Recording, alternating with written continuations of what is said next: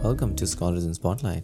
Today we have Melissa Sterry. She's returning for the second podcast in this series. Um, we have recorded this conversation in two parts, and uh, Melissa is a transdisciplinary design scientist and also complex system theorist. If you would listen to her first podcast, you'll notice that one of her main interests is that how to help humanity to build a better world. And in this conversation, you'll especially notice that she's been pulling strings from different disciplines to answer various different questions which I was asking. Above all, she's a lovely person to talk to and ask these kind of questions. So without further ado, let's welcome Melissa Sterry.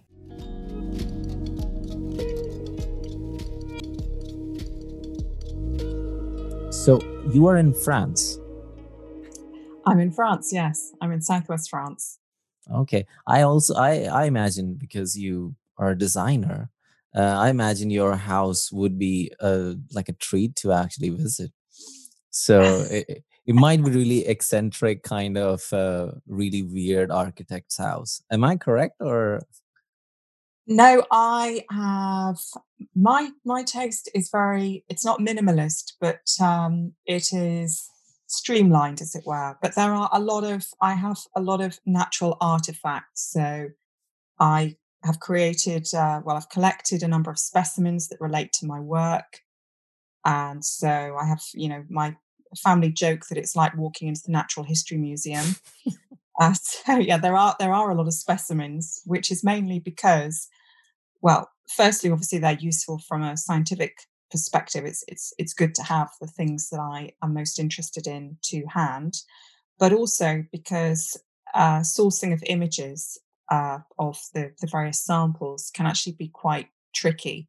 And you know, some of the um, imagery that is out there, I'm not always happy with the aesthetics. So, in having my own it's it's obviously not quite as large as the Natural History Museum, or indeed, um, you know, um, many many other collections. But uh, I have what I need, and so yeah, there are there are lots of little bits of the natural world uh, scattered around the house and outside. We're in a highly biodiverse area, and so you know, I look out pretty much every day. I look out and I will see something interesting going on.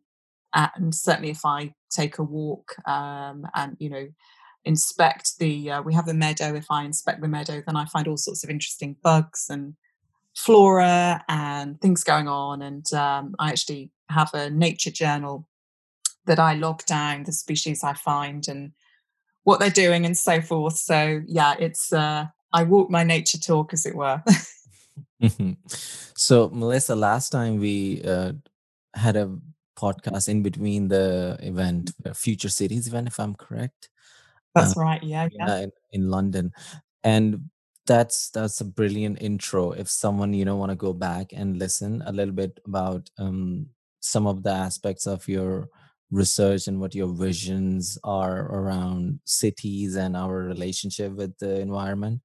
Uh, but what is your view on uh, like nature in lockdown right now? How we are seeing that our relationship with the natural environment is probably maybe changing or evolving or we are understanding it a little bit better it's an incredibly interesting period on on many levels because what this pandemic does is it illuminates the effectively the shortcomings the problems within and of our current relations with the natural world. So at the most basic of levels, of course, while we know not quite what the origin of this particular virus is, and obviously there are various theories, and personally, I think the probability that this came from, obviously, we, we know it came from wild species, um, but the probability that it effectively came to, uh, you know, into our world, as it were, through the sort of processes that were actually very well portrayed in the film Contagion and that have been discussed in various best-selling books by a number of etymologists and um, journalists that have that have studied the field. That being that effectively we uh, you know we're encroaching on the natural world. We are for various reasons, be it poaching or wildlife trafficking um, or logging or simply you know carving roads and transport networks through virgin habitats or other. You know we are we're in, in, in increasingly encroaching on the natural world. And because of that, we're coming into contact with more and more viruses. And I think that that is most likely the route that this particular virus came along. But um, you know what it has highlighted is not just the problem there, but also the fact that more generally we are, um, you know, we're we're keeping livestock, for example, in the factory farms, and we are um, you know, we are distributing livestock. So, for example, in the wet markets, in ways that are very, very high risk to us as a species, and of course, in turn, to other species, and that these processes are reducing biodiversity, they are causing immense stress to ecological systems, and of course, they are deeply unethical. And so, a, a big light has been shone on that. Also, of course, another really sad aspect of this development is that we have seen that deforestation is up by 65% in the Amazon so far, and that is because uh, you know unscrupulous persons are taking advantage of the fact that the monitoring systems are uh, not uh, some some aspects of those monitoring systems are not in play, i.e., manpower on the ground that actually uh, effectively implement the checks and the measures to try and keep de- deforestation down. Um, we also today, well, actually this week, we've seen a report come out that has shown raptor killings, illegal raptor killings of peregrines and kites and various other species in the UK are up. And of course, we also see that poaching of uh, rhino and the big, the big um, five, uh, amongst other species in Africa, is also up. So this has also shone a light on the fact that for all the communications, for all the data, for all the in understanding within and of and beyond the scientific community, that we really have to uh, you know protect biodiversity and protect species. There are they that given half a chance will exploit any disaster or any or any disruption to society. But again juxtaposed against that there is actually something very good and heartwarming. And that is the fact that whereas it has been species that have been contained be that because we've been essentially um, we've been turning uh, systems, we've been turning biomes that have been interconnected into islands wherein species have been locked into ever uh, decreasing circles of land or uh, within of our towns and cities where some of our behaviors are actually inhibiting to other species be it the extent of the noise pollution or the light pollution or the just general activity of humans um, that has been reversed, wherein now it is not the species that are so much contained, but it is us. And the term I would give this is the human zoo. And that has brought about some very interesting developments, um, which it's some it's somewhat difficult to actually quantify at the moment because, of course, as with so many other facets of the online environment, there's lots of fake news. So, for example, you know, the dolphins swimming in the canals of hmm. Venice, uh, that has been debunked. And doubtless there will be, you know, there, there's a lot of footage that is bouncing around that has no, um, it has no source of origin, let alone, you know, date, place, uh, or really anything that can actually substantiate the credibility of the footage. Um, now, again, there's there's a little bit of sad aspect on that in that actually to protect a lot of wildlife, you do actually need to obscure, uh, you know, to obscure the source of the origin. So it's it's often important, particularly if it's a um, a relatively rare species or a species that is vulnerable to um, human activity. You know, you, you you don't want to be too precise about quite where you saw that species and when and so forth, because obviously many species are very uh, they're very habitual, they're very um, repetitive in their in their behaviour, and so um, you know, if, if you reveal the location and the time and so forth, you could actually be exposing the species to danger. But nonetheless, um, the anecdotal evidence, or not anecdotal evidence, but the anecdotal uh, data, as it were, um, suggests that some really interesting things are occurring in terms of animal behavior in the built environment, in towns and cities, uh, the interface there with, uh, you know, in that I have friends in the suburbs that are reporting, as have many others, that deer and other species are aggregating in greater numbers. They're being seen a little bit more often they, than they have for many years. So it is interesting. And the value in that will be variable, obviously, depending, first of all, on how well we quantify what has actually happened. Um, and of course, with that, it will very much depend on people. In that, on the one hand, we're hearing a lot of uh, individuals say, "Oh, you know, goodness, well, being locked inside has made me realize how you know how much I value the outdoors and how much I appreciate nature." But then the flip side of that is that human memory can actually be very short, and there is the possibility, the very real possibility that you know, if a vaccine is developed and if treatments and so forth come into being uh, that effectively enable us to go back to living more or less as was, people could actually revert to precisely the same sort of behaviors and we could not merely see um, the you know non-human life as it were see fauna uh, retracting back to the places where it had effectively it enclaved itself prior to the outbreak, but we could actually see um, yet a, a worse situation still, wherein, for example, animals that in the lockdown period, that you know across a period of months, have become used to populating human environments. They've been used, you know, they've they've gotten used to coming into our towns or our cities, are then exposed to danger because of course the life cycles of these species are sometimes really very short. So with you know if this lockdown or you know the disruption to human uh, or to built environments lasts for sake of argument nine months well that is long enough for some species to have you know been born to have effectively become uh, adult within and of you know uh, their their you know their life term. And they're on to really know nothing else other than uh, what they witnessed in the lockdown. And of course, species will adapt their behaviors to what they, uh, to the environments that they are used to. And so there are some dangers as well. Um, mm. The hmm. crux of it is that, yes, this, this is shining a light on the worst and the best of humanity and all the problems, but also all the possibilities of um, our future relationship with the natural world. Yeah, I mean, it, it reminds me uh, when you were talking about that humans forget. It's uh, from British, uh, I think he's a journalist and a, a, writer, Graham Hancock. He writes about ancient civilizations that he says that mm.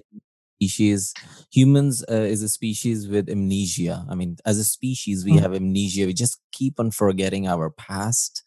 Hmm. And mm. we may, that's one of the reasons why we kind of go back to the same patterns.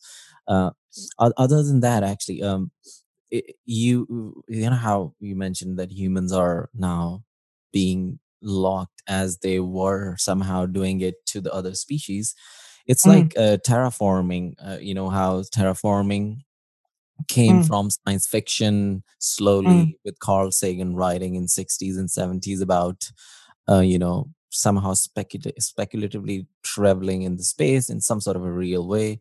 And then in the in the sci-fi you can see that how uh, with the war of the world one of the first times it was some other people coming. So so mm. that that uh, imperialist colonialistic aspect of transforming like the the even in the fantasy the urge is strong to even transform all the other planets or the planet mm. they encounter according to the human need but mm. then in that story you know the Mar- martians came and they were of course doing this to us mm.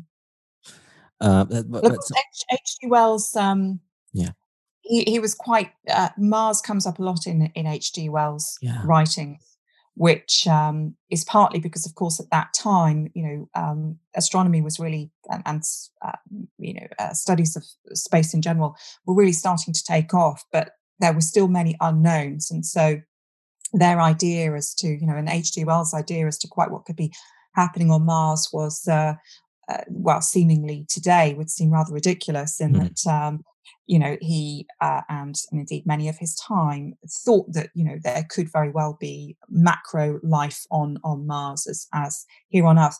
But actually, you know, H.G. Wells, his work's very interesting because he he effectively creates uh, layers within his works, and so you can read in H.G. Wells' uh, story, particularly the novellas and the longer works, on not one but on on several levels. And they were very, very much influenced by the work of Darwin and the advent of um, the theory of evolution.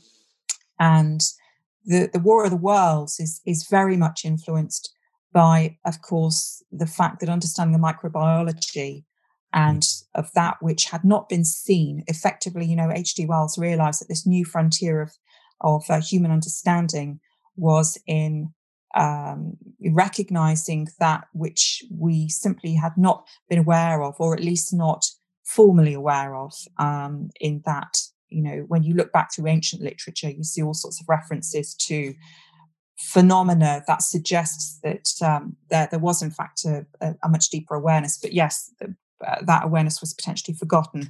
But um, yeah, the War of the Worlds is, it is like many of H.G. Wells' books, very, very interesting to read.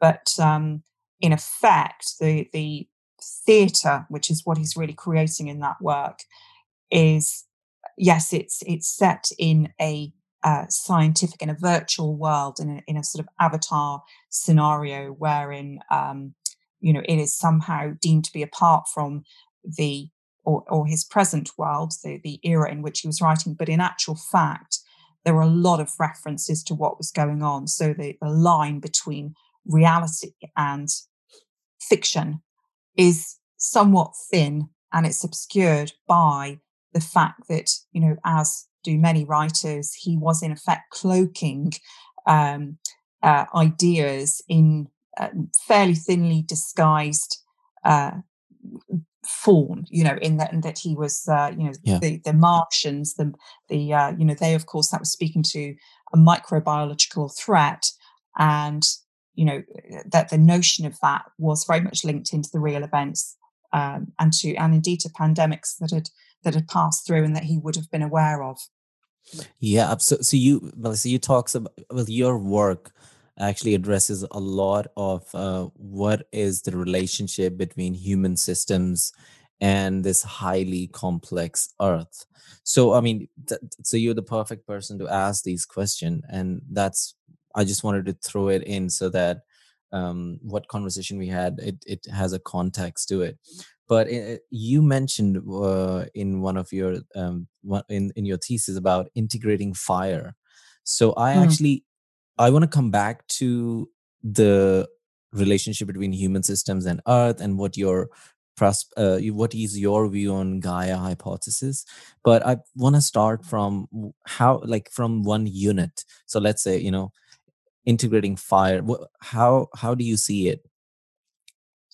Well fire is it to understand fire firstly earth is the only planet in the solar system uh, that has fire as such in that though one finds fiery phenomena on other planets fire is of course a product of the burning of biomass of, of basically carbon based um, uh, materials. In other words uh, fire cannot exist without life.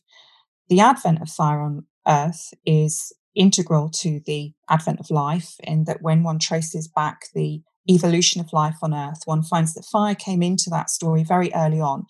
Um, and you know, essentially, I mean, when we look back through the ages, of course, we we have a pretty accurate record of the um, way in which fire has manifested, both in terms of its geographic uh, spread across the continents and across um, yeah and, and, in terms of its intensity. So the reason for that is that fire is recorded in in the fossil record.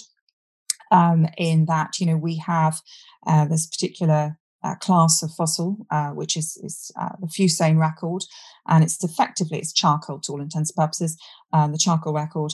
And so we know that the the uh, relationship between fire and plant life is one of coevolution. It is one of coexistence, and to the extent that some species, and indeed many um, extant species, many of the species that remain here today, are they're not just um, they're not they don't just live with fire, but their reproductive processes are wholly dependent on fire, and that um, quality, that feature, that functional trait within their um, their uh, behavior, it is it stems right back to the origin of that species. And interestingly, um, though obviously you know the fundamental theory of, of evolution is that species adapt, and therefore the species that are living today are, you know, have to an extent adapted to what in effect are lower uh, intensities, lower typical intensities and frequencies of fire than at some previous points in the uh, than in, in, the record of life on Earth and in the history of life on Earth. So, for example, if we go back to the Carboniferous period, um, the gaseous composition of the atmosphere was different in that there was more oxygen, which in turn made um, the probability of combustion higher. And with that, there was a lot of plant matter. There was there was a lot of fuel, to to use the term that you would in the fire sciences.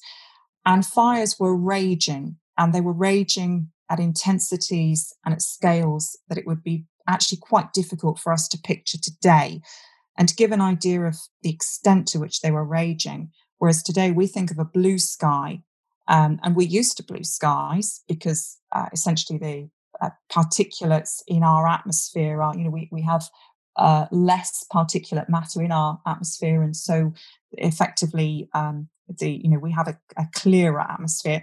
Um, in in the Carboniferous period, we would not have seen blue skies. We would have seen skies that were um, that you know they were tinged with reds, with oranges, and with other colours, which were obviously a consequence of the fact that light was refracting off all these many particulate, uh, all, all the many particles in the atmosphere from these constantly burning, raging fires.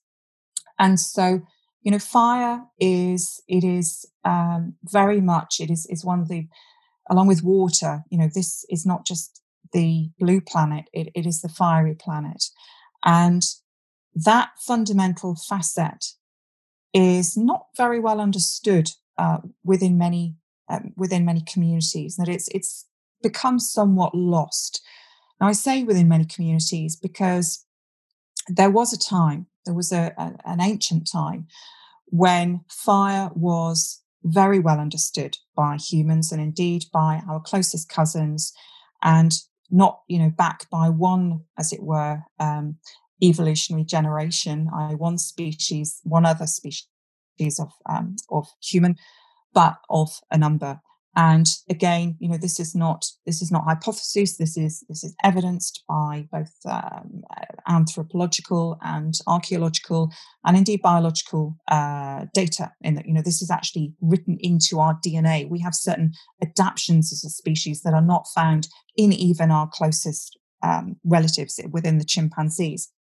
And fire is so fundamental to our development as a species that were it not for fire, and more specifically for our uh, control of fire, this being something that, you know, as I said, it dates back throughout not merely the entirety of the human lineage, but prior to that, we would not exist. Hmm. And when I say we would not exist, our lineage would not exist. So we wouldn't be here but fire over the epochs, over the you know ages of human civilization, has become increasingly invisible in the minds of the many. And of course, part of that is to do with the fact, or indeed a large part of that is to do with the fact that in many cultures, and particularly the West, fire, though it undermines our society and every facet of it, and that obviously we are an industrialized, um, we are we are a species that is reliant on technology and that is reliant on all of the processes that fire facilitates. So, for example, obviously, fire facilitates chemistry, fire facilitates the extraction and the modification of many materials. We would not be speaking now were it not for um, those many processes uh, enabling the creation of the, the technology of the, the laptops and of the servers and of all the other things to enable us enabling us to speak right now. Um, you know, we would not have this without fire. But fire is, as I said, it's a very misunderstood uh, phenomena. It is very demonized phenomena, and in environments, um, many have in effect forgotten fire's role. And so theirs is not the awareness that there are species that are adapted to fire, species that would go extinct in its absence.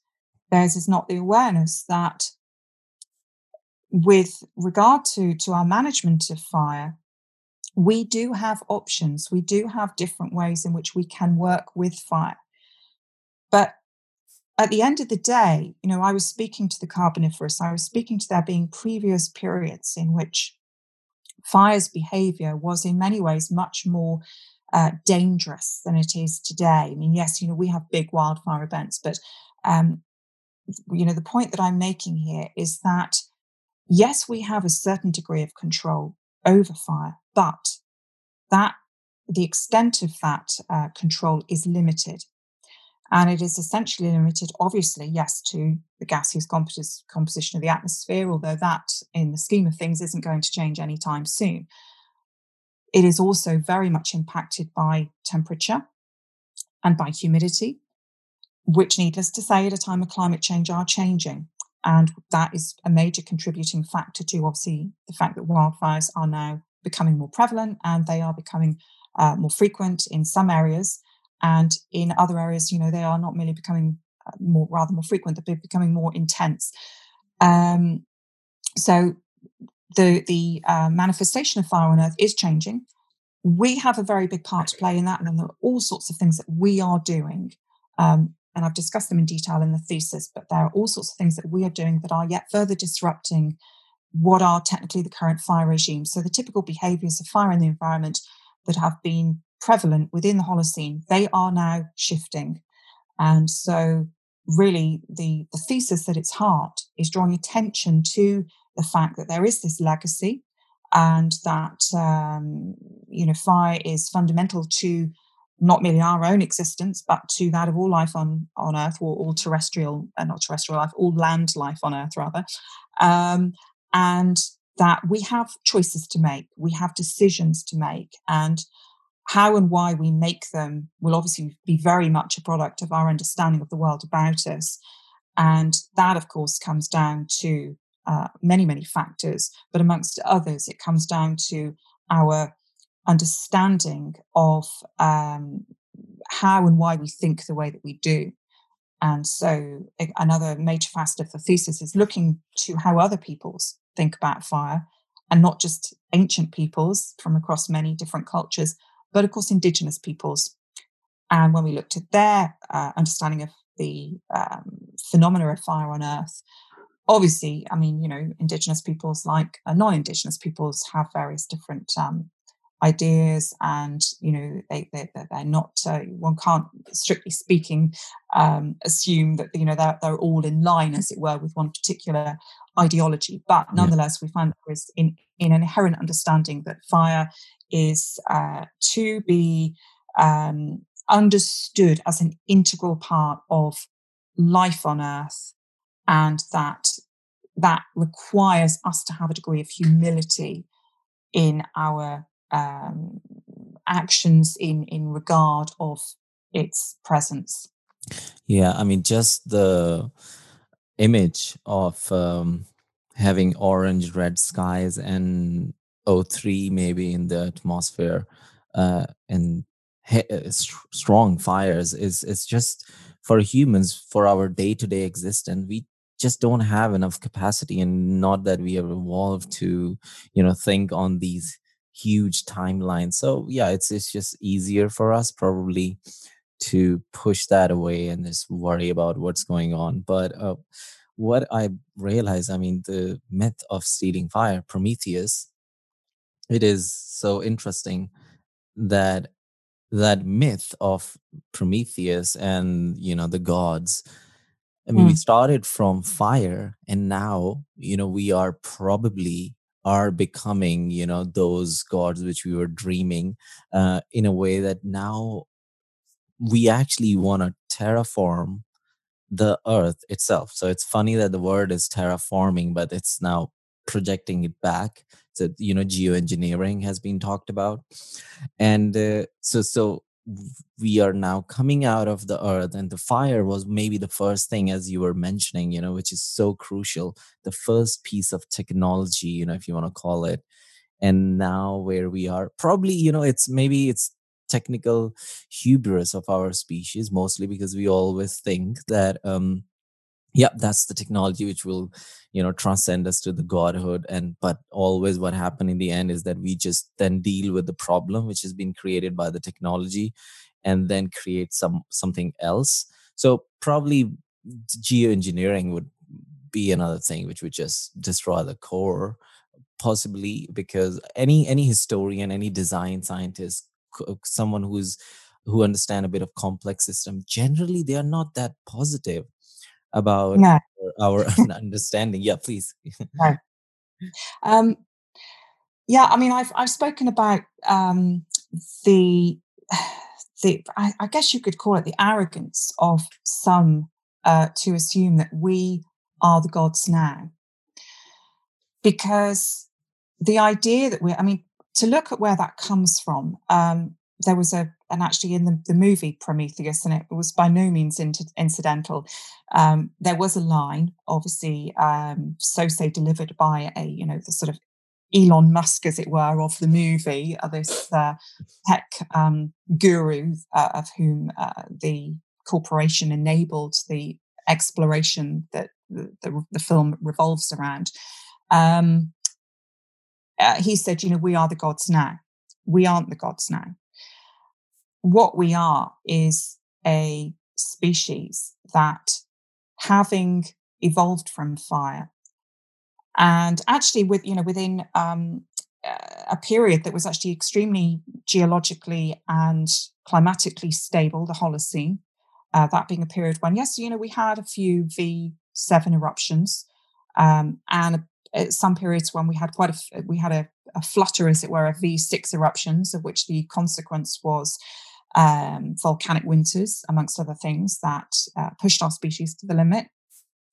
But we haven't really, uh, you know, we haven't really had much in the way of, as it were, environmental hardship as such, or at least not in a sustained context. In that, when um, major environmental events have happened, they have either been quite brief, and when I say brief, I'm speaking to a period of decades or at most a few hundred years, as opposed to a geological epoch. And they have generally been quite uh, patchy in their expression, in that there have been various places that, for, for one or another reason, have been rather less exposed than have others. This is a very different ball game that we find ourselves in now, in that the scale of the climatic transition, if we're to look at the best and the worst case scenarios, we are looking at a scenario that from a geological perspective, is taking us out of the, the, stability of the Holocene, and it is taking us into a period in which uh, events that really push our species to its limits are becoming much more frequent, much more severe, and of course, simultaneously to that, we as a species are many times more populous. And the, the upshot of that is that whereas in times ancient past, we were nomadic. Principally, we were nomadic because, you know, we've obviously only been settling uh, for a mere 10,000 years. So within and of our um, history as a species, you know, it's, it's, it's really a brief window of time that we have been, uh, you know, um, engaged in this thing called civilization. And now we're at a, at a point at which we've built all of these settlements, of which a very many are going to be and they are. They're they're right in the firing line of major environmental events. And of course you know the thing about these events and this is really sort of pointing to some of the truths as it were in some of the ancient mythologies we all know of the the plagues of egypt and we all know of the narratives um, that essentially suggest that you know one event was followed by another by another and it all came back to human sin now i'm not a religious person but what i will say is that there are some truths within and of these ancient myths and the reason for that or the reason that they're speaking to truths is that there are indeed correlations be- between certain classes of environmental events so for example if you look back at the history of plagues particularly the bubonic plague um, it becomes very much evident that there are correlations with shifts in climate. And of course, the reason for that is it's actually very logical. It is because as and when uh, the likes of droughts are created, it displaces species, which in then in turn displaces the pathogens that those species carry. And when those species come into contact with humans, out breaks a pandemic, which of course are worsened in a drought or in a period of environmental um, crisis, because of course we as a species are more vulnerable in that when we are physiologically um, you know uh, we are starved as it were if we're, if we're in a famine or if you know uh, for any reason our immune system is suppressed then we are more likely to succumb to the pandemic. So we tend to see couplings of environmental crises pandemics and all sorts of other things. It, it doesn't rain but it pours. And we're now in an era in which, you know, these things are all converging, they're all coming to a head. Um, fire is right at the heart of that, in that, you know, as we speak, there are not thousands of now uh, dead, tinder dry, ready to combust trees out there. There are tens of millions. And this has been known for some time. And this is why for example, the extreme fires in California of the last few years were anticipated. They weren't a surprise event, not, not to the fire science community. It was there, it was written, it was very clear in the data. We are going to get extreme fires. And what the data is now saying, we are going to get more extreme fires. And the fires are not going to be contained just to California, they're going to be breaking out elsewhere. But of course, as I said, it never rains, but it pours because the fires in of themselves, they then burn off the biomass, which in turn increases the probability of flooding and of debris falls and of various other uh, geological failings. And so, you know, we have that going on. Then, of course, we have the fact that the Greenland and the Antarctic, uh, the polar ice caps are melting uh, at a faster rate than some had anticipated. I say some because, again, in the worst case trajectories, the rates that we're now seeing were um, were there. They were they were uh, forecast within those trajectories, and so sea levels are rising. And you know this is all going on, and this is the big wake up call. This is the thing that says, you know what, humans, you have so much capacity, but you are not the gods of this planet. There are forces that are innumerably bigger than are you. And actually, I mean, it's all relative because, of course, you know, if we were to sort of step back from planet Earth and we were to step out into the universe, we find there are yet bigger bigger events. Um, I mean, of which one, of course, would be a solar storm. You know, how many individuals have mm-hmm. pondered the fact that at any point, uh, you know, and we would have relatively little notice. We might, goodness me, have at most what 24 hours, if that, notice of a major solar storm event, which, if it struck at the precisely right time, I mean, we'd be incredibly unfortunate for this to happen, but if it struck at just the right time, you know, when the planet is in uh, a particular orbit to the sun, at a particular proximity, on a particular axis, and in a particular season, then you might not be looking at, you know, what we've seen in the past, wherein, for example, in Quebec, there was a solar storm that knocked out a number of the communications because, of course, it, it created, amongst other things, electrical surges. You could see half the planet, or possibly even more, have their entire electrical uh, structure, their their uh, internet, their comms, their utilities, bang, knocked out. Yeah. And of course, with that, you could simultaneously have firestorms because what happens when you have electrical surges on power cables? Well, you get you get sparks. What what happens when sparks hit in dry season? You get fires. So you know these are these are the realities in that we don't know how bad things might get, but we certainly know that things are getting a lot more challenging than they have been. Sure. And so now is the time that we fundamentally, as a species, have a choice. We either accept we're not the gods and these are the things that we actually need to confront, or you know we try and build big walls and we try and kid ourselves that you know we can we can uh, insulate ourselves from uh, forces that are immeasurably greater than our we. Yeah, I mean, this one freaks me out the most, the solar flare, definitely. And this is not even something which could like it's it has happened 60 million years ago or something. This thing has happened 100 years ago and it's a very as you said, it's, it's a blip. Like 10,000 years is a blip, and even 500 years is literally just a blip since maybe industrial revolution. And yeah, mm. the, the prospect of solar flare and all of our communication, all of our data in the cloud, hypothetically, mm. uh, and and electri- uh, electronic grid. I yeah, I just don't understand that if like I don't understand at this point, to be very honest, that if we are just keep on going and keep on reproducing and keep on consuming i mean where and, and without actually realizing and paying respect to the place we are and the power as you said exists mm, like outside of just our tiny echoey egos i mean how where, where do you think it would lead? I mean is there any other place than just driving us off the cliff? If there is i mean it's it would be great to find out but just just a very simple introspection would reveal well, think, that you know what what i'm seeing at the moment is actually again i mean history does repeat itself. It really you know we like to imagine that ours is the capacity to build utopia to build afresh. It's that's an ongoing narrative in human culture but when you look back you find that the same patterns, the same scenarios. They manifest time and again. And, you know, we see it right now. And that before I was speaking about the fact that the pandemic has brought out both the absolute best and the absolute worst in many people. And in that sense, we're seeing a bifurcation of society. Now, this isn't just happening ethically and morally in terms of um, the way in which people choose to respond, in that some people are saying, well, you know, uh, mine is the responsibility to help my fellow man as much as I can, and obviously, as and where they can, to help the environment. At the other end of the spectrum, we have those people that are completely out for themselves and that have absolutely no concern for their fellow man. And then we have people that are you know, kind of in between.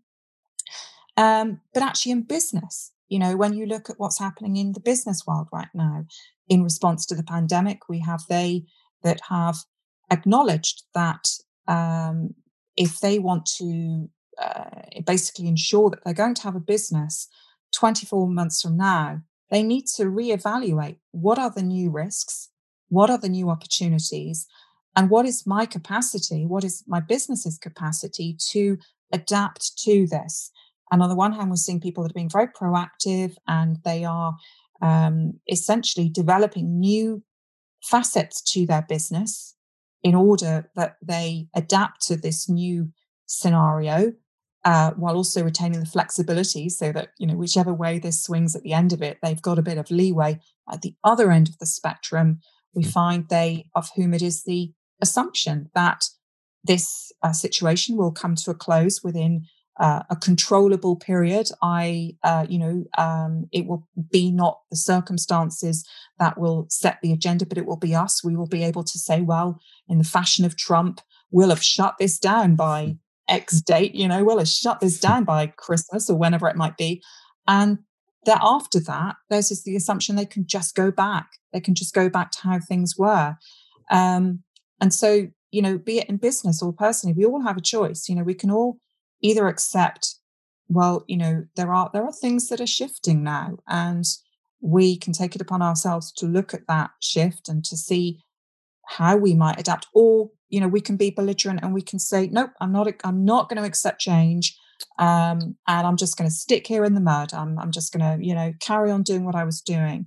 Um, and so i think it's a mixed picture and although i'm using the analogy of you know business persons or individuals this is happening at a global scale. In on the one hand, we have nations that are, uh, you know, doing their best to try and adapt to the circumstance. We have the opposite, and it's a very, very mixed picture. Um, and so, my concern now is, well, it's firstly, you know, which of these two which of these two narratives is going to win out you know because ultimately yeah. um it, we're in a we're in a tug of war and i'm not absolutely sure you know who who is going to win that war right now. Yeah. Um and also the fact that we don't know what's going to come up behind this. You know we've only got we can only speculate and we could get lucky. I mean you know it could be that hey you know 12 months from now um, we're out of the pandemic we've got a vaccine it's been developed it's been deployed and we're all you know rolling along with ease or on the other hand you know to again look at the complexity of earth systems the fact that there are lower emissions of course means that there are amongst other things fewer clouds and fewer aeroplane uh, trails and so forth and that in turn has affected the atmosphere and one of the things again I read actually last week was that we're now seeing meteorologists and climatologists in turn warn that the probability of flooding will be higher this year. Hmm. And so now we've got to think about, well, you know, what's going to happen if not only are we dealing with a pandemic, but we're dealing with higher than higher than um, you know average flooding in this year. And it's yeah, it's it's incredibly complex. It's incredibly messy, and so uh, that is why I'm I'm not pessimistic, but I very much I very much walk straight down the line in that I don't allow myself to get too optimistic. I don't allow myself to get too um, you know down in the mouth. I just look at all this stuff going on and think, well, you know, how are we going to try and walk the middle line here and expose ourselves not to the bias, which is so easy when you know you shut down your blinkers and you're not you're not looking uh, at the full picture. Yeah, I mean, probably maybe loss of human story. I mean, I don't see any human story right now. There's just as as you can see physical and also you know mental factions exist and mm. technocrat highly rational uh, and and and the science which is turning a bit towards again this ideological religious omnipotent kind of uh, solution providers i mean th- th- of course all of us and the different characters has should have a seat on the table but shouldn't i mean it looks like that they are the only ones at this point who have the seat on the table and mm. we we maybe it's it's another just a side effect of you know we you can say divorcing ourselves from older myths and the confusions and we actually maybe divorced some part of th- that self which connects us to our own uh, story and uh, also to the capacity we have and how dangerous we can be.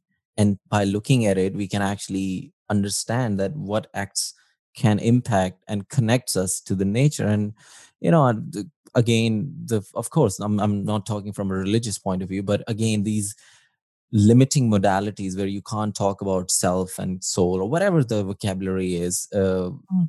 it's it's again damaging in a way that as a human you just don't know at this point you know as, as a storyteller or, or or how our language has developed that who really we are i mean uh, just uh, tons of social overwhelm anxiety for for general people where they just you know compare yourself with 7 billion people all the time try to have these echo chambers and that's just the dominant na- narrative rather than aligning ourselves with our environment and the forces and accepting it that i mean or, or or letting go you know maybe this epidemic you see like there's an epidemic of control also um mm. around mm. around yeah i mean i think it's things are very tribal you know yeah. we we split back into tribes which is quite interesting because if you look to our origin i mean and if you look to indigenous communities of whom the relations with the wider world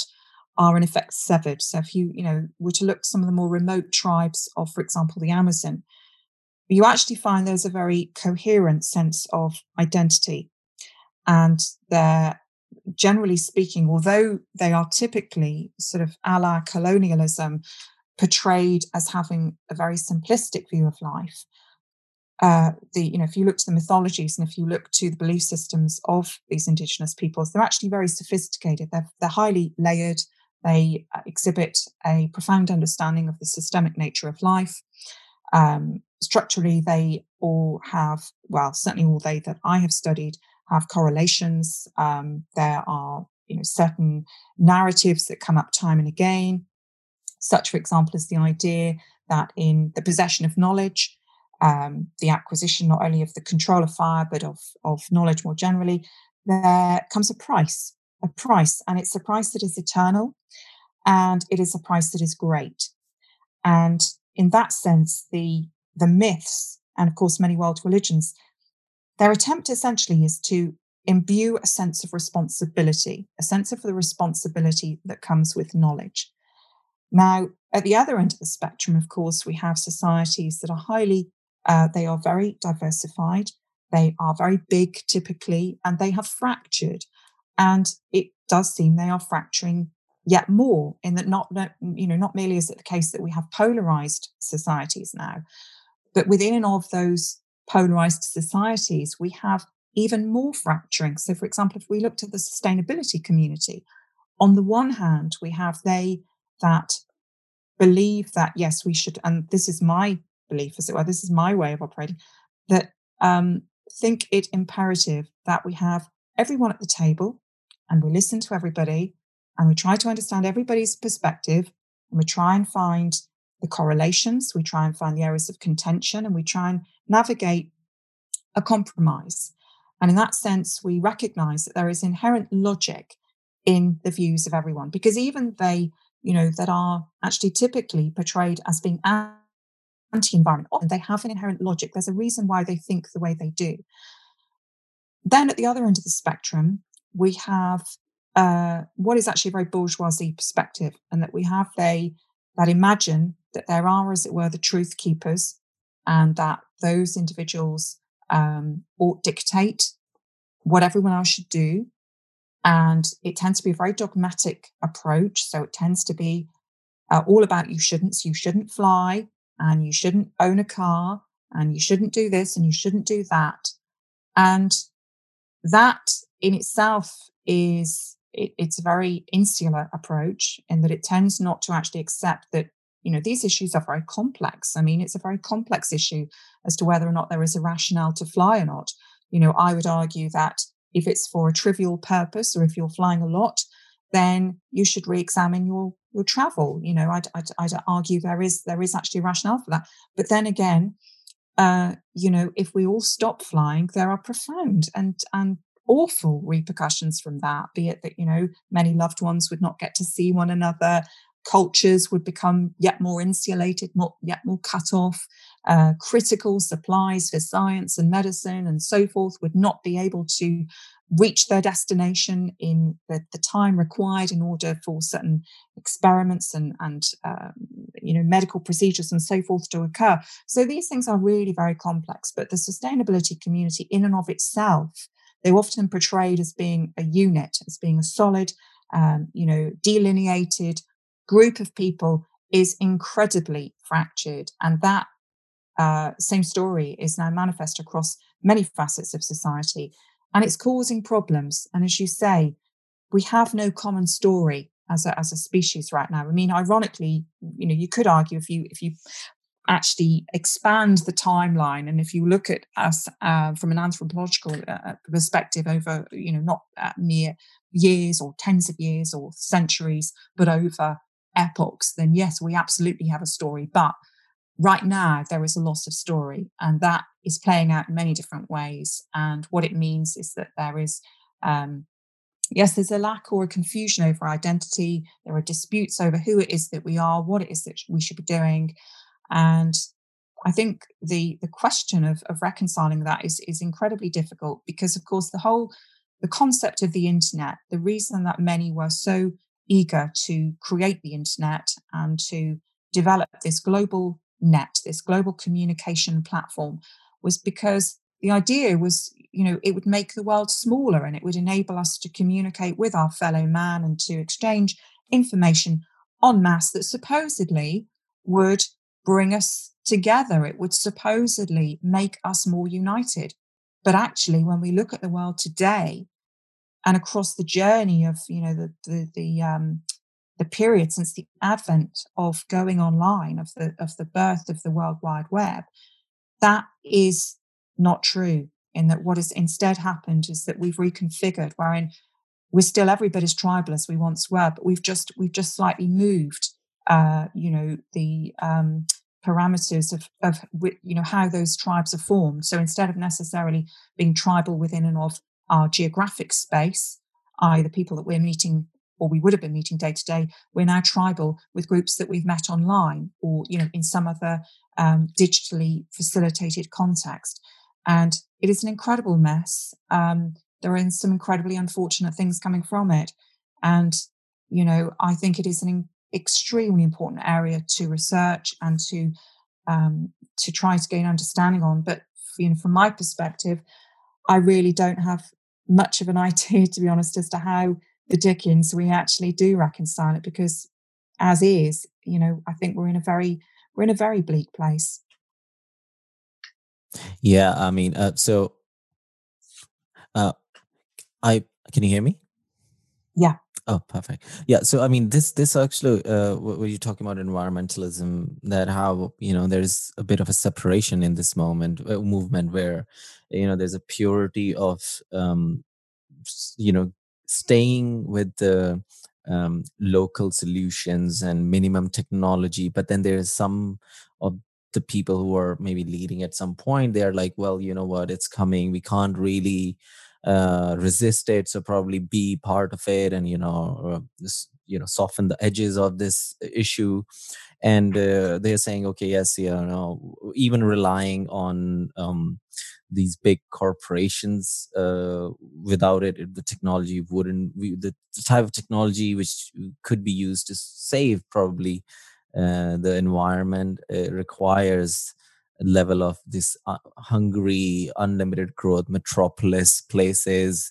So so there's a there's this conflict. And then overall we we as as a human and our relationship with the environment we have an issue of at first separation which is just mm. like everywhere. And then we are now trying at some point also reconcile ourselves with these ideas like animism but more not not more like fairy tale but more evolved maybe trying to be a bit more grounded that you know it's not about us and it's nothing to do with anthropocentrism. But the problem still eh, eh, at another another level on the top of it even though we are trying it it's still we do have the technology and it kind of makes us you know a, bit powerful a bit omnious at, at at points. So there's like a lot of issues uh, going on and on the top of uh, each other. And I, I i i don't know. What's the what are what is it our urge? To understand complex system and then control it still? I mean well i think you know if there is a positive you know often when i when i don't have an answer the first place i look is to history usually. And if we look back through the history of the recorded history of humanity. What we know from that, and particularly this past several hundred years, is that we go through periods when, I mean, there's always a wrestle. There's always a wrestle between what is essentially the proletariat and the bourgeoisie, either haves and the have nots. And that, well, I mean, it's certainly um, a problem that goes back as, as far as the written record, although there are if we look to the Bronze Age, there were certain peoples um, that, if, if you like, had a more equitable society than we do today, in that they um, were they were better able to distribute wealth in a way that was fair. That said, that was typically happening when resources were abundant and the environment was in quite a stable, you know, relatively stable state. However, again, if we look to um, the East, again, the, the history of China. There were periods when China was relatively um, peaceful and and collaborative with its, um, you know, both within and of itself and with its immediate neighbors. And then there were, in contrast to that, there were periods of warfare. And essentially, there's been this sort of bouncing to and fro when, you know, we go through periods when we're getting along rather better, and then we we go through periods when we're not. But I think if I do, if, if there is a glimmer of hope in the current situation, it's that if we were to look back to perhaps the closest proxy we have to now, which might perhaps be the 1300s or the 1600s, when Britain and indeed around the world, but I'm, I'm focusing on Britain because that's the period uh, historically that I tend to pay a bit more attention to with regard to this issue. Um, there was extreme inequality, and there were there, there was a lot of conflict, um, particularly, for example, if we look at the early 1600s. We had essentially gone through a period in which, of course, having the discovery of America and, if you like, the age of adventure, when Portugal and Spain and Britain and France and so forth were going out around the world. They were claiming territories. They were claiming the assets of um, peoples over which really technically i mean ethically they had no right but they they obviously uh, inflicted themselves on these other places and they took their assets. Um, they used that money if there was a silver lining they used that money to fuel the renaissance and to fuel um, the golden age as it were. And then after you know having done that um, the 1600s came along and a period of great environmental hardship uh, you know extremes of heat, uh, hot weather, of droughts against extreme cold events, and of course, with that, the pandemics and so forth.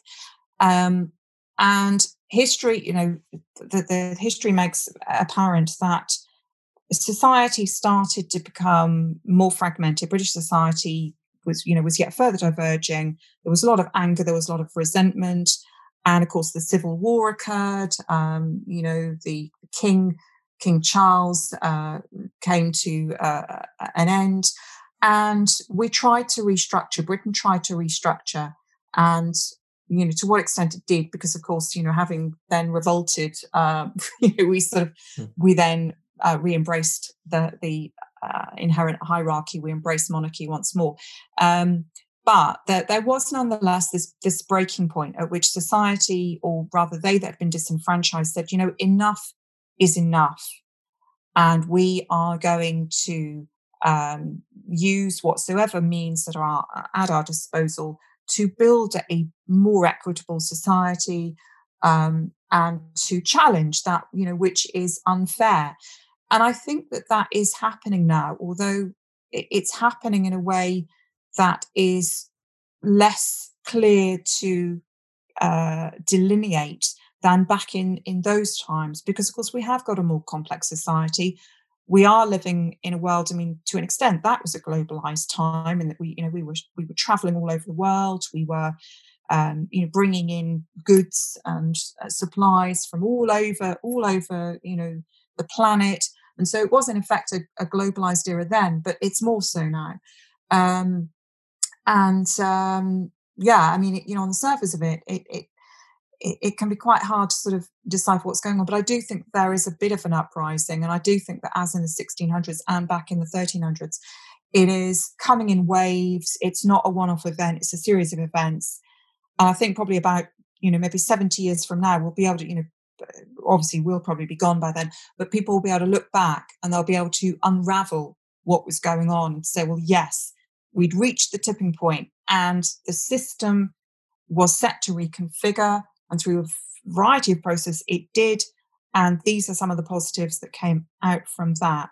And so you know my i guess my view is that um yeah there are challenges but there are signs that within and of that there are probably some some much needed reconfigurations that are going to occur. But of course in and of themselves they're difficult processes and um you know they invariably involve um you know some some fractions of the community suffering or um, you know being exposed to a greater level of threat and, and discomfort than is desirable. Yeah hopefully. I mean as there are um, in our personal life there there are moments where you can you know face the challenge as a species hopefully.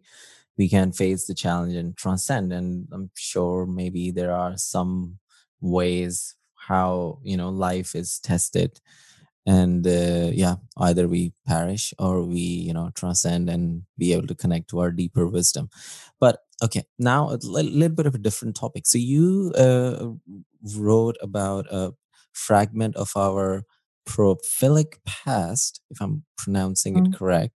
I mean, what is this? Yeah, I I want to uh, pyrophilic. Pyrophilic. It's pyrophilic.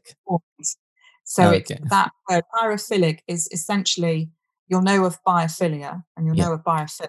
So biophilic is obviously relating to that which is um, embracing of of nature or of the or of a concept of nature. So pyrophilia is a word I've coined to if essentially convey um, an acceptance of fire as a fundamental and integral aspect of the functioning of life on earth of, of our world okay so but this is uh, is this the story which you were writing about the um, palm tree in australia i mean I, I i actually want to know about it is this the same thing i'm talking about Oh yeah. Um, well, that's actually relating to to myths. It wasn't me that was writing about the the palm tree. It was um, David Bowman, who was one of the foremost fire ecologists on earth. So he, uh, I can't even remember how many papers he's authored. It's something like it's in excess of over 550 papers, books, and other publications. He is the oracle on fire ecology. Wow. And one of the uh, an interesting paper that he published with some peers a couple of years ago interrogated the um, the possibility that um, an Aboriginal tale of how the only native palm in Australia came to be in a certain place. And what they did is they decrypted, in effect, the mythological tale through the lens of fire ecology. Now, that is um, a general approach to mythology that has been building an interest of the past, well, it's now a couple of decades, wherein there are whole research teams that are, for example, looking for correlations between um, mythological accounts of geological and other environmental events and reality. And, and that actually has uses both from the perspective of understanding how ancient peoples perceived of their world, but also in terms of trying to date the origin of mythological tales. And therefore, there's an inherent anthropological and wider research value to attempting to decrypt is there, you know, is there a correlation? Um, that is something that I picked up on and that I followed through in the thesis, and that I interrogated the origin of fire myths and my theory, in fact, or my hypotheses, uh, because it's not proven, and indeed it's such a complex um, field that is dealing with such ancient data, as it were, that um, it may never be proven. But my hypothesis is that the origin of fire myth is born of real world observation. And the reason for this is that when we look to the fire myths about the world, of which there are, uh, very many in different cultures, we find that, like language, um, they have, for example, like the Indo European language, they have common structures, they have commonalities in their narrative, they have common characteristics in terms of the um, attributes that are affiliated to key characters, to you know, key components of these myths. And with relation to their discussions on fire, certainly with respect to, you mentioned Prometheus. Now, of course, Prometheus was um, said to have stolen fire from uh, and knowledge of fire from Athena and uh, Hephaestus. And of course, the, the other character in that trio was Zeus, the, uh, if you like, the king, the, the, or the god of the gods. Um, and looking at that, that myth and, and tracing it back through to pre-Socratic uh, times, both the poetry of Sappho and um, the Athenians and the, the earlier groups that um, essentially explored and, and authored mythologies around that um, particular tale. Um, yeah, there, there are there are similarities with the origin of fire myths of other cultures in India, in South America, and so forth. And because of the fact, you know, we know that these these tales are very ancient. As I said, structurally, these myths and narratively, and in terms of meaning, these have commonalities which, if we were to apply the same principles as etymology, i.e., how and why language evolved as it did, we'd be looking at a common origin. We would be looking, in order for there to be these um, similarities in structure and meaning and so forth, we'd be looking at a point of common origin, which, if we are to trace our known uh, or the known movements of humans as they spread out around the world and as these cultures formed, and obviously we know a fair amount about the, the origins or the, the date, as it were, of arrival of certain peoples in certain parts of the world, um, you know, suggests that these these origin of fire myths have a yeah, they have a common source, um, or they have one of a limited number of common sources that predate the migration of these peoples and the evolution of their cultures. Because, of course, in that process, as with language, there are modifications that are made. So, for example, one of the things I've identified is that though, for example, different species um, are referred to, or, you know, obviously different names um, and different um, incarnations of objects of which the, the purpose is the same, for example, a torch or a fennel, a fennel stick. Um, but the the um, the incarnation, if you like, is modified to be bespoke to that culture, i.e., to the sort of tools or names or uh, you know sort of things that were um, that were had, had evolved within that particular community over time.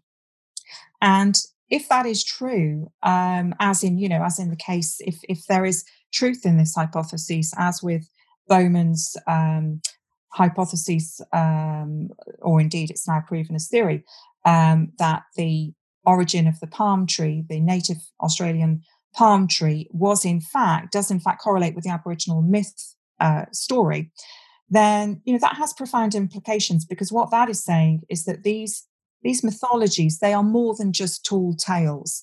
They are in effect um, what you might think of as a system of communication, which, a little like a scientific paper today, is structured in such a way that it's, it's conveying important knowledge, it's, it's conveying uh, information that is, um, you know, fundamental to these persons, these, these communities, understanding of the world. And certainly again in order to in order that we you know to to add another layer of understanding to um, where I'm heading with this. Different um, cultures, obviously, they not merely adapt their language, so the actual wording that they use. And I've, I've spoken a bit to the etymology actually in, in the thesis discussion. But of course, they also use symbolism. They use uh, symbolism in terms of iconography. They use symbolism in terms of numerology. And if we look at it on that level, not just in terms of the narrative and the meaning and so forth, but we find that there are, again, there are structures, there are symbols that are coming up time and time and time again.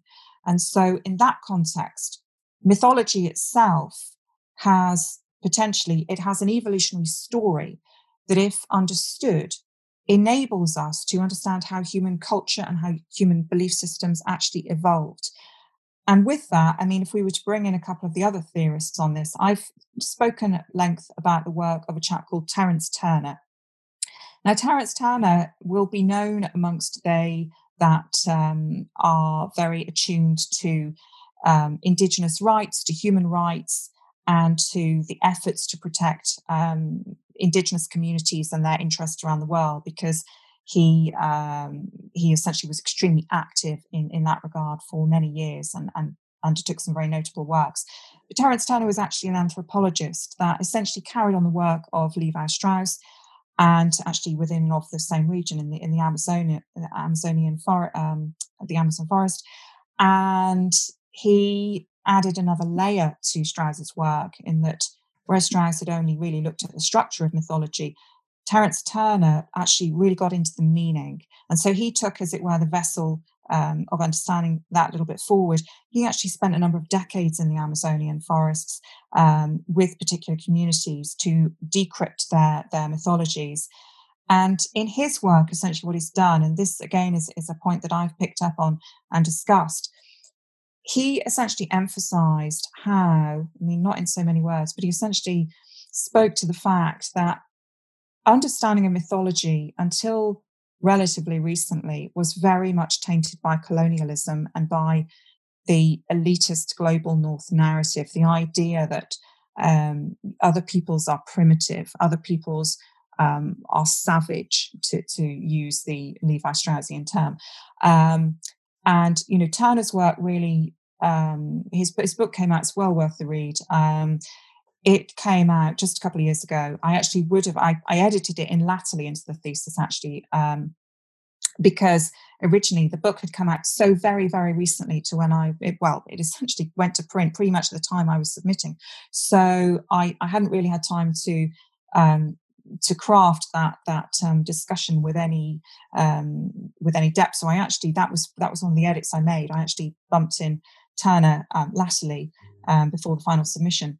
Um, but you know he he built on this theme, and I too have have spoken to the fact that you know when we think to mythology, when we think also to myths, to legends, to really all forms of communication of knowledge of other peoples, of indigenous peoples, of, and of ancient peoples, we really need to be aware of our prejudices. We really need to be aware that actually, um, just because we don't understand uh, the way in which these these um, these narratives are structured, just because the symbolism is alien to us, just because the um, the the relations that these mythologies have to others, in that you know when you look to the mythologies of the ancient world and indeed of um, extant indigenous peoples, the mythologies. They act they're not they're not standalone. You know you can think of them almost like a soap opera in that they are related to an ongoing narrative. In order to really understand one mythology you need to be un, you need to read and you need to know the narratives of they that relate to it.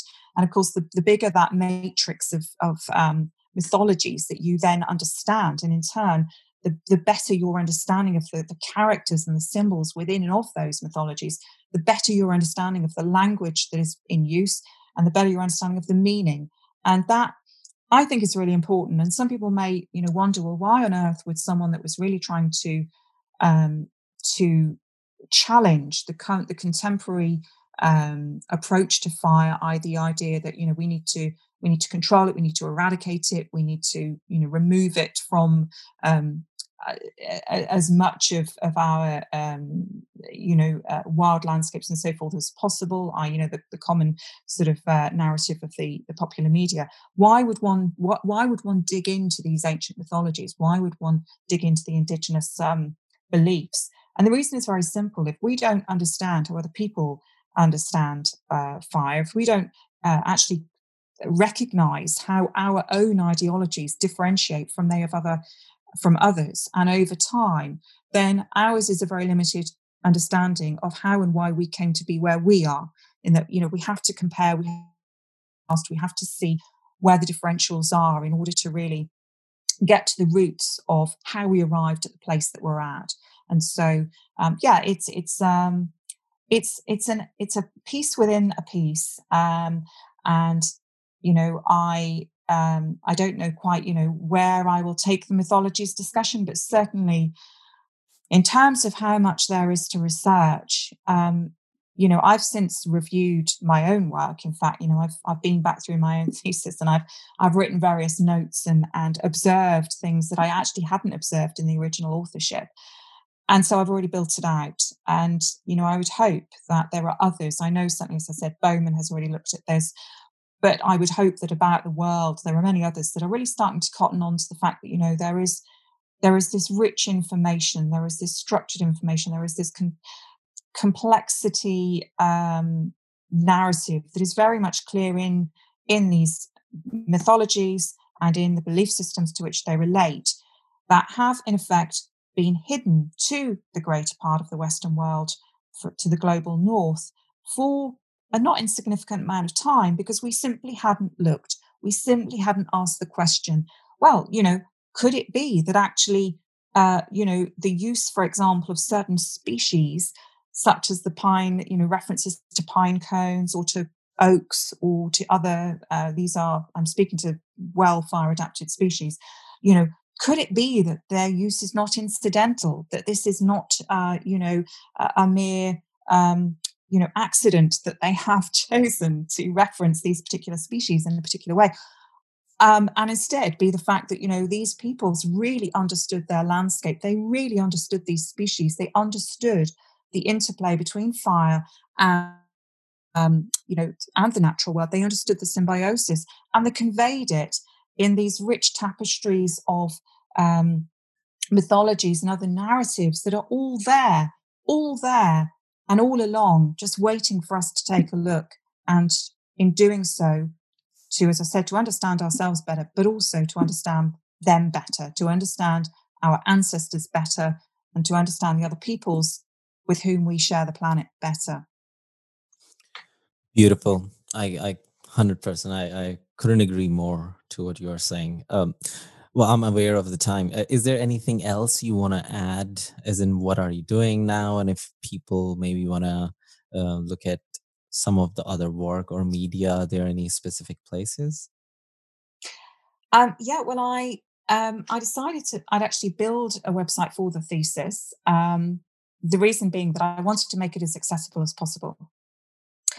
And so, although it will be bumped into the, you know, the same old usual suspects, the research gates and the academia and so mm. forth. Um, it's I've built its own standalone site. Um, on there, there is the text. I haven't actually added in the images yet, which is principally a download issue. It's because obviously the the more uh, you know, the more I build out the site with imagery and so forth, the potentially slower the download is, and I don't want to be creating a cumbersome site. So it's just the text at the moment, but it's all there. Um, and you can find that if you go to Panarchic Codex. The site will also have, it's got an ongoing interview series that I've started, which is to further build out some of the conversations that I started in the thesis, as well as to bring awareness to some of the characters who I've discussed in their work. Because, um, as I said, you know, I referenced Bowman, but there are many others who are, um, you know, their works are extraordinary and fascinating. And, and I, I really would hope that a very many beyond the fire sciences and fire ecology community would start to read them because I think there's immense value uh, to be found there. There will also be a podcast series that's starting next month, which essentially I'm migrating the thesis into audio, and that is again to make it yet more accessible. I they that are hard of sight or um, you know that are reliant on audio uh, media alone and there will be updates on the work.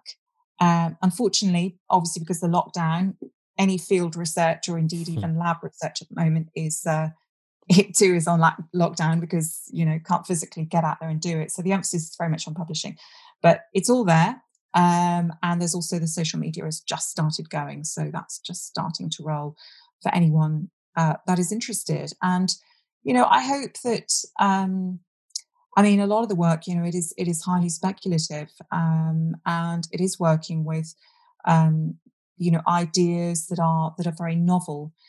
But of course, you know, one of the primary um, underlying reasons for that is is because you know I want to provoke, I want to bring people's attention to possibilities that either weren't on the radar or were ignored for one or another reason. And you know, more generally, you know, what I've been doing is I've been working transdisciplinary. So, you know, you, you'll have heard in that conversation, I was, you know, jumping between different subjects. Um, you know, what I would say today that are that are working in this space is when you're um, you know thinking to not merely how you structure your work and it's, it's quite a task to work transdisciplinary because of course you've got to well, invariably, you, you know, you've got to have a wider literary and general awareness of, of your um, domain because you know you're working with not one, but you're working with many subjects. But also, one of the big challenges, I think, not merely for researchers in the particular areas that I'm working, but more generally in the transdisciplinary space, is that it is quite difficult to find places that are really that really hit the sweet spot for um, for reaching the audiences that you want to, to reach. You know in that yes you you have lots of journals that are dedicated to this or to that discipline. And within of the academic world they tend to be quite narrow in their um, content uh, the discussions and actually within of their audiences.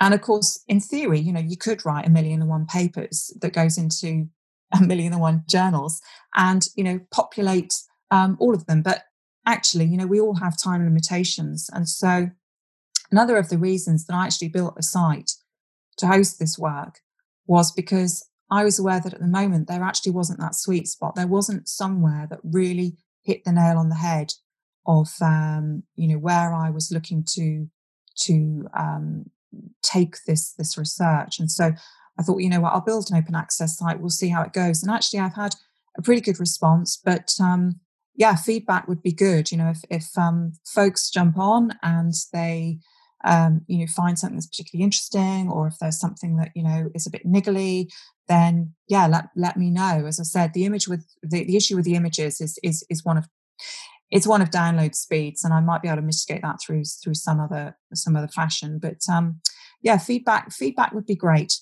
and um, I hope I hope that anyone who does take the time to drop by uh, at least finds it interesting, even if they don't agree with all of the points that are made. I will put all the links for sure underneath the podcast. Um, Lisa, thank you so much. I mean, this uh, definitely was one of the best hours I've had for for last week. So thanks a lot for the conversation. Oh, it's been a pleasure as always. Same. Thank you. Take care. Bye for now. Bye, people.